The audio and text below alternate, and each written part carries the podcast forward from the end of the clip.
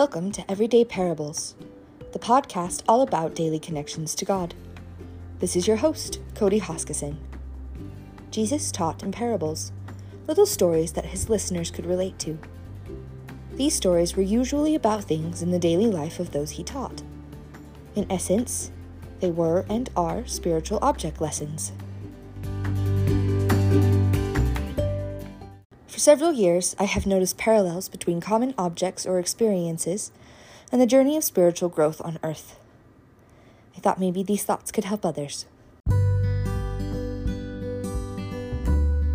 Today, we are going in depth on yeast and its significance in the Passover feast, and some lessons I have learned by studying these things. Please forgive me for any inaccuracies about the Passover feast or Jewish tradition. Anything I have learned has been from researching on the web, and I know I am missing aspects. There are also some things about the history of the feast that I have intentionally left out for the sake of simplicity. You can read more on the websites I linked in the episode notes. Without further ado, let's jump in. Do you know how yeast works? It feeds on the sugars in whatever you are baking, specifically bread, and makes it rise and become fluffy. Bread without yeast is typically dense and is a very important part of the Jewish Passover feast that takes place every year for eight days. More on that in a bit. Do you know how real yeast is made? I don't mean instant yeast or dry yeast that you buy at the store and keep in your fridge. I mean the stuff that people keep on their counter and feed and take care of every day. Large sourdough bakeries have a lump of yeast in a vault that they care for daily and take a little from every day to make their bread. These are called starts or starters. And the starts of some of these bakeries are sometimes more than 50 years old.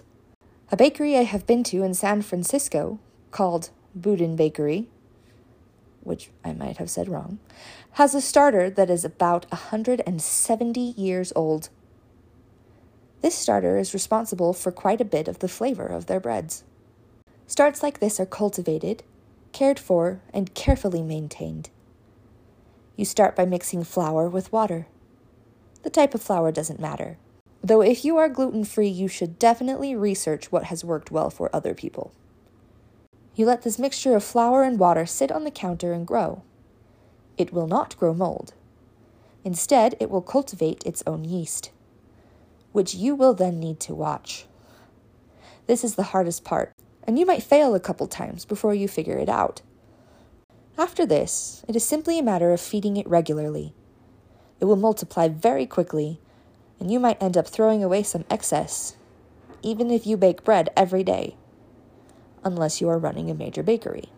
These starts take commitment, and the result is amazing bread. It doesn't even have to be sour if you know the right tricks. This process was used by the Jews from the time they entered Egypt, which I learned from a website I posted in the episode notes. The Egyptians used yeast in their bread to make it rise and not be dense. The yeast made this way was called leaven. Part of the Passover feast includes unleavened bread. Many of us who aren't Jews are familiar with that aspect of the feast. What we aren't usually familiar with is that they also have to remove every bit of leaven from the house before the feast day arrives. This involves scrubbing every surface of the house, and they actually have a tradition on the night before Passover begins of hunting through the house to make sure all the leaven is gone. In the days before dry yeast, this would have been a very big sacrifice.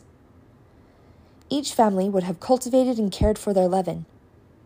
They would have worked hard to bring it to life in the first place and every year they would have to throw it out and start all over. Throwing out the yeast is symbolic of becoming clean from sin. The fact that it is part of the Passover feast and not just a normal rule for all the time seems to me to be symbolic of the fact that sin will always come back in, and we can always choose to be cleansed from it. In focusing on the fact that they cultivated new leaven after the feast, I am going to choose to take a different perspective than that they are intentionally cultivating sin in their lives. I think it could be more like a New Year's resolution a time to reflect on the past year and make goals for how to keep good changes and make plans to change bad habits or sins that they find themselves returning to. Throwing out the old yeast could be a physical action to attach to the bad habits and sins that they are planning to leave behind. Spending the days of the feast eating unleavened bread would be a significant amount of time to spend thinking about what they need to change or keep from the last year.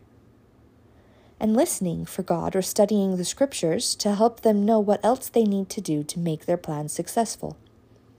Once they begin to cultivate their new leaven, that can be a reminder of their plans and symbolic of beginning the work necessary to come closer to God and grow further away from sin. By no means am I trying to replace or disrespect the symbolism present in the traditions already surrounding the Passover feast. I don't even know most of them. I began this journey by learning about making my own starter, or leaven, and discovering that part of the Passover feast involved throwing out the start yearly. I became curious about what symbolism this held and what lessons could be applied to me. The Passover feast was also the last feast, called in Christianity the Last Supper, that Jesus would have been a part of before he atoned for our sins in Gethsemane, making change and cleansing from sin possible, was then crucified, and then rose from the dead, breaking the bands of death. It was the feast where he introduced the sacrament as a way to remember him and renew our covenants, which would have been done with unleavened bread.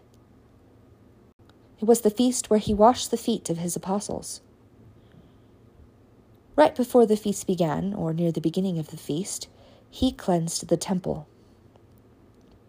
It is a feast filled with becoming clean.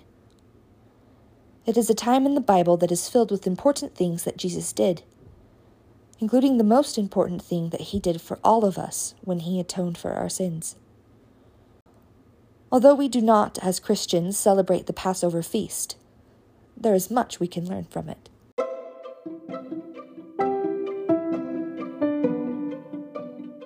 Thank you for joining me on the Everyday Parables podcast. Changing bad habits and leaving sin behind is possible through Christ. God loves you. See you next time.